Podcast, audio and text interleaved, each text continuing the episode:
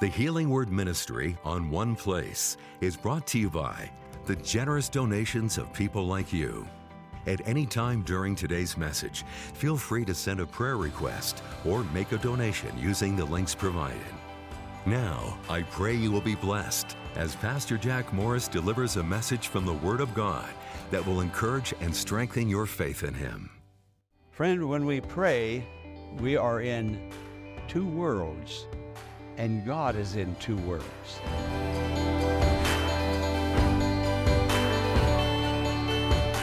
Is there a desire in your heart to draw closer to God today? Join Pastor Jack Morris as he opens the scriptures and takes us on a journey to do just that through consistent prayer.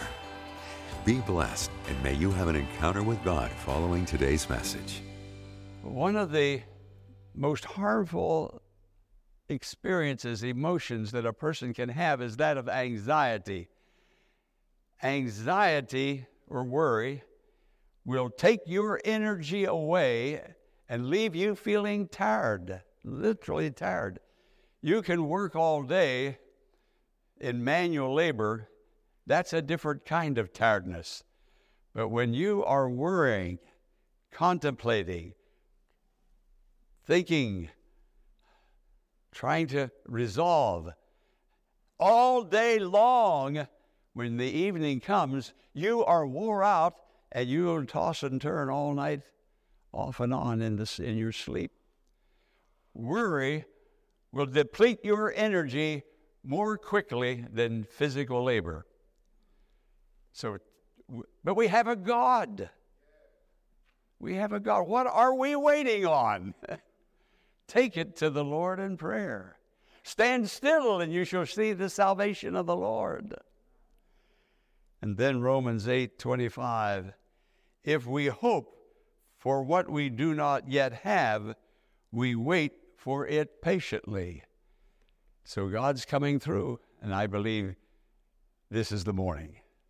This is it. Why is it that we we will toss and turn all day long and then I'll pitch on a hot pillow during the night and we just can't make it up too early because we can't sleep. And yet, for some reason, we hesitate. We struggle with prayer. I'm going to talk about that today. Struggling with prayer. Why do we struggle? Why do we hesitate?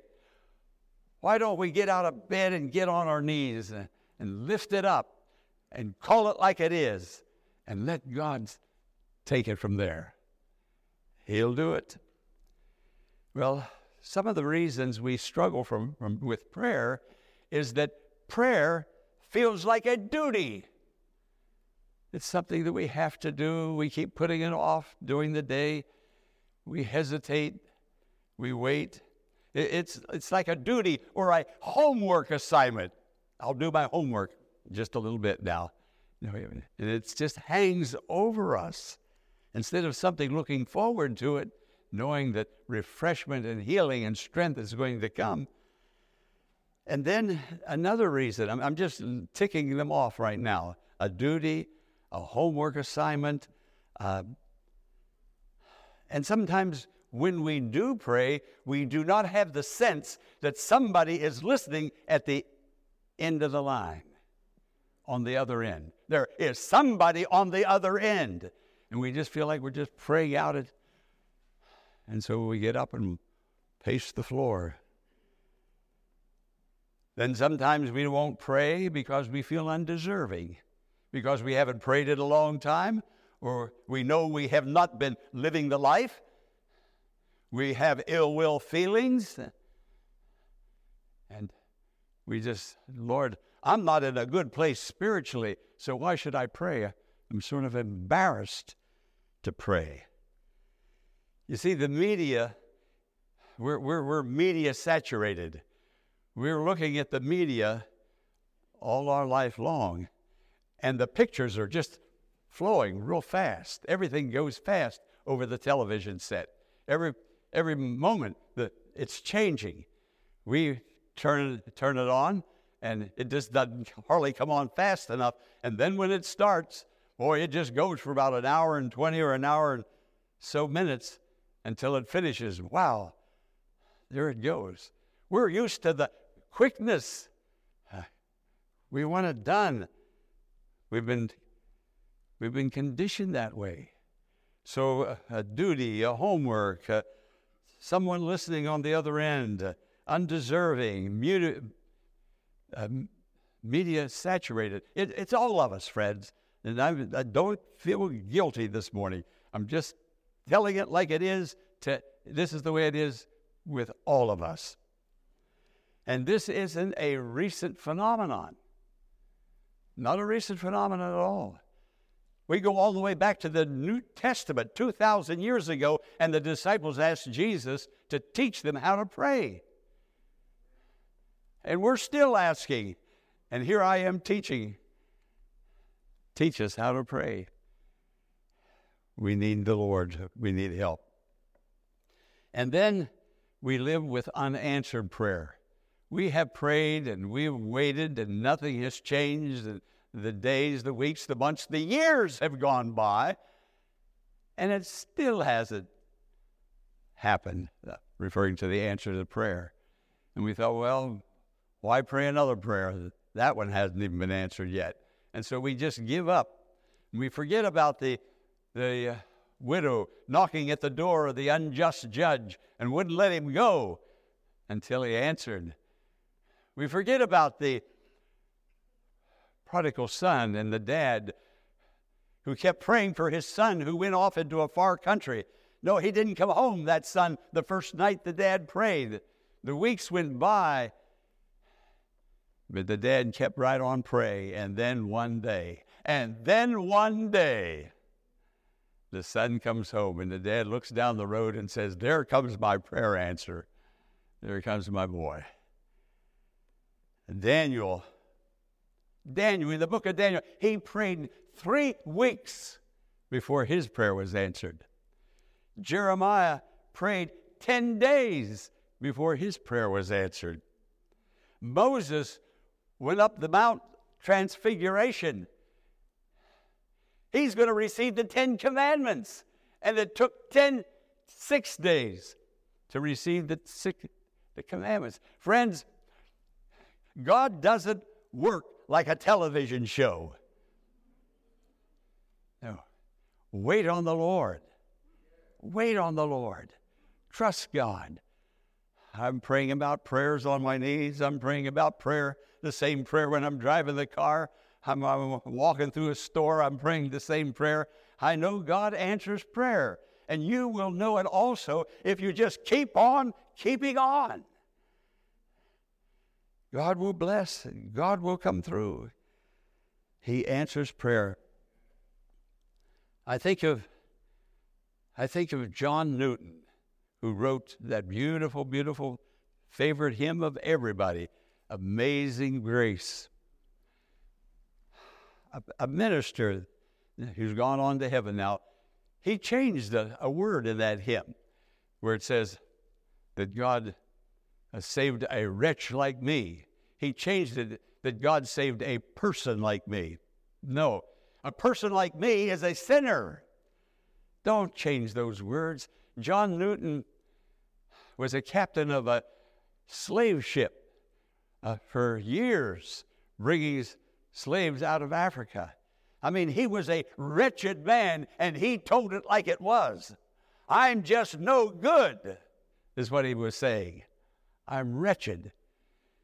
And he got so despondent, so low, so depressed that he sold his own body to an African family, to this black family. And every night, that family would, on that ship, would put him in a box and put a padlock on it. And John Newton couldn't get out of that box until the morning when the family came and unlocked it and let him get out. Yeah. God saved a wretch like me. Wretched, wretched. And then he turned his life over to the Lord. But before he turned his life over to the Lord and gave his heart to God, his dear mother was praying for him year after year after year when he was bringing the slaves in from Africa, when he had sold himself to an African family and was slept in a locked box at night. Mother would put a candle in the window at night, one candle, and she thought, someday Johnny's going to come home and he's going to see that candle. That candle says, Johnny, no matter what you've done, you're welcome. I love you of your mother. Year after year, she didn't give up. Friend, listen to me this morning. What are you praying for? Why have you stopped? God wants to be gracious to you. And one night, Johnny came marching home, gave his heart to the Lord, went to seminary, and became an Episcopal priest. And he wrote, Amazing grace, amazing grace, how sweet the sound that saved a wretch like me. He was not ashamed to tell it because it was a testimony to others, and it still is a testimony to this very day.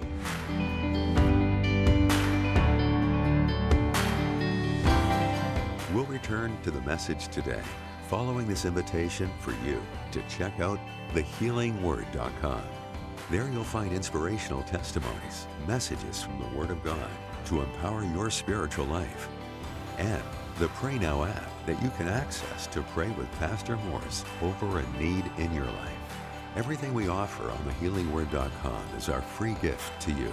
So go there today and be healed. Now, let's return to the conclusion of today's message. I went on the laptop. Friends, we don't need another book on prayer. We don't need another manual on how to save a marriage. We know down deep what we need to do to get right with God and to get right with ourselves and with one another. We don't need another book on prayer. We don't need to buy a new set of tapes on prayer. We don't need another weekend seminar on prayer. I mean, we've been reading books and going to seminars and buying tapes, uh, and we still don't know how to pray. And still, prayer is an effort, it's a drudgery. We're not ready yet to pray. Well, that's the first thing. Think about it. Just think about it. Mother Teresa said, in order to pray better, we need to pray more. So, number one, you want to learn how to pray? You want to learn how to drive a car? You want to learn how to play the guitar? you want to learn how to pray? it's going to take some time. The second thing is praying at regular times, making prayer rather routine. Now, both of those are something that we need to consider. When I was in divinity school, there was a Presbyterian professor there, an old man. He had been a missionary in India for years. That man, to this day, now I'm an old man, but to this day, all these years, I've never met a man so godly as that man. And then I heard him giving a lecture, and in passing, uh, well, let me tell you this before I hit that part. I knew that he would get up early in the morning and pray. And I said to Corinne, I said, I'm going to ask him if I can drive over to his house and pray with him. I, I, I just wanted to be with that man. Whenever I saw him, I would try to be with. He had a, a lovely wife. Uh, we had a little apartment. Rebecca was just a little child, and uh, we had them come to our house and had dinner with them, and and uh, he he would play tennis. He was quite a tennis player for an old fellow, and uh, I would just go out and stand out there and watch him play tennis. I just wanted to be near him, And he was out playing tennis. He looked over and he saw me. He said, Hi, Jack. Just wanted to be near him. So Fred said, that, That'd be great if you get if, over there. So before I can get to him to ask him, he said that my prayer starts at four o'clock in the morning. I never asked him. I thought about it. I thought to get over to his house, for me to get up, get dressed, get in the car, drive, I'd have to get up three o'clock in the morning.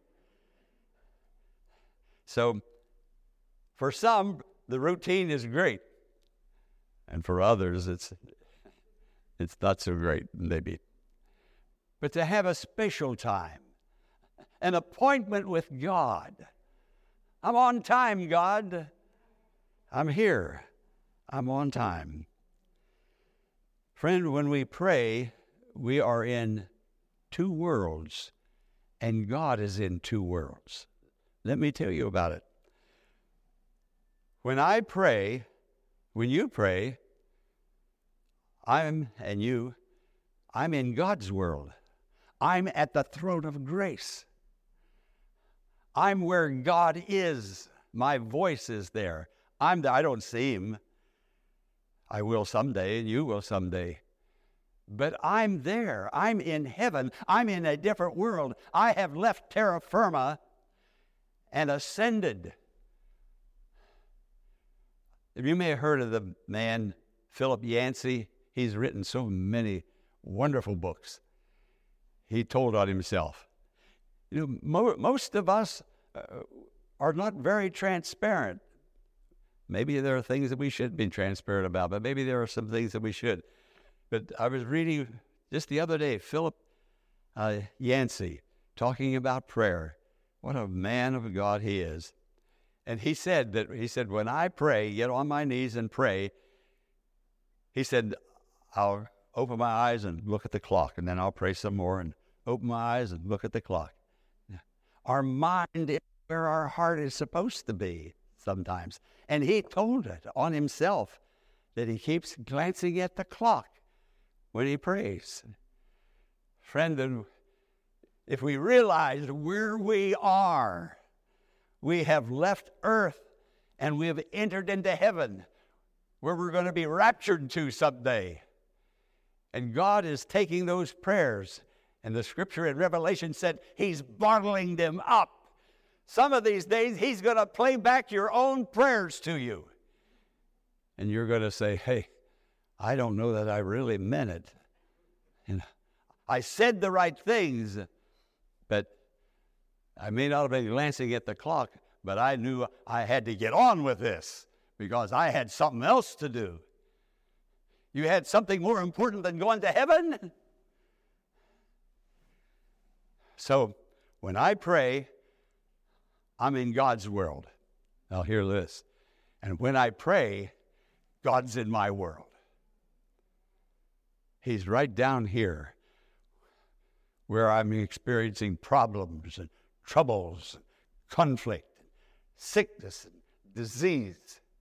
He brings me into His world, and my prayer brings Him into my world. Friend, if I knew who I am and where I am, if you only knew where you have gone when you prayed that, that prayer, if you only knew who came when you prayed that prayer.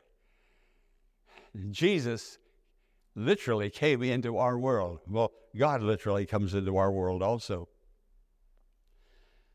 Jesus wanted to come.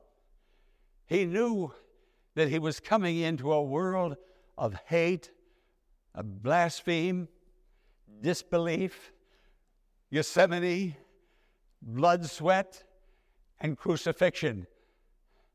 But somebody was praying for years and years. God had made a promise way back there, and now the fullness of time had come, and Jesus came. Now, listen, when you pray, Jesus comes just as surely as he came when he was born in Bethlehem of Judea. He comes into our world. What kind of world was it? Well, it was a world of of weddings. Remember, he turned water into wine? It was a world of dinners. It was a world of blasphemy. It was a world of hate. It was a world of sickness and disease and blindness and leprosy. And when you pray, whatever is ugly in your world, that's the ugliness that He comes into. But you shot off a quick one, and then you expected the miracle. And you, you sort of try to make up that prayer as you were praying, trying to think of the words to say instead of thinking that you're talking to God and that God has come down into your space and that you have gone to heaven and you're in His space. Friend, when you start praying that kind of prayer, miracles are going to happen. Souls are going to be saved. Great and wonderful things are going to transpire. You see, Jesus invited, and I'll close now. Jesus invited Peter, James, and John to go up on the Mount of Transfiguration. And they went up there with him. Brother, when you're with Jesus and when he invites you to the secret closet, go. Peter and John went up on the Mount of Transfiguration and they had a revelation of Jesus like you and I have never had. He was transformed before them. And Peter was so awe stricken that he wanted to stay on that mountain. Let's, let's just camp up here. Peter, James, John, Moses, Elijah, and Jesus. Jesus rejected Peter's suggestion because down in the valley are the hurting masses. And he came to take care of the hurting masses, not to closet himself up on a mountain somewhere. But he had a purpose, but he couldn't stay. People need the Lord. People need the Lord. At the end of life's problems, life's day, people need the Lord. You need the Lord. I need the Lord. And the Lord is here. We're waiting on God. Yes, don't get anxious. You'll wear yourself out. Wait on God. Keep praying. Keep knocking. Keep asking. Keep seeking. Keep bound, bound, bound. Storm of heaven. Keep on. Talk to Him. You're at the throne of grace. What a place to be! But we don't know we're there. There's not a quick fix. And sometimes Jesus will say, wait. We have to wait. We have to wait to his time, when the fullness of time was come. Sometimes when God's going to answer a prayer, it's not just going to be for me, but it involves a number of other people. And God has to take care of them and get them ready for the answer to be meaningful to me. You see, God knows what He's doing. Wish to God I knew what I was doing, and that is His will. Thy kingdom come, thy will be done on earth as in heaven. When you pray, it's earth and heaven, earth and heaven, heaven and earth, heaven and earth. They come together. Your prayer did it. God's going to bless you today. He already has. Bless me also, and He's going to bless me at this holy table.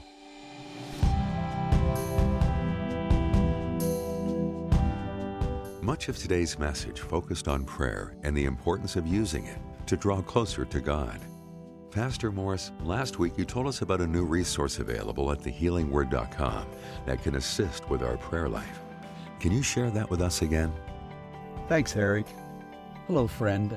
The ministry of the Healing Word is reaching more and more people with hope and healing, and I'm excited to tell you about our new website, thehealingword.com. There you'll find inspirational testimonies, messages that will encourage you in your Christian walk, and a new resource called Pray Now. God wants to answer your prayers, and I want to pray with you. Simply go to thehealingword.com, click on Pray Now, and choose the topic that best describes your need. I will pray with you and provide some practical steps from the Word of God to help you overcome. Today is the day to be healed to be restored. So let's pray now. Thanks for the update, Pastor, and I'm ready to pray now. Join us tomorrow for another Healing Word message. Until then, blessings on you.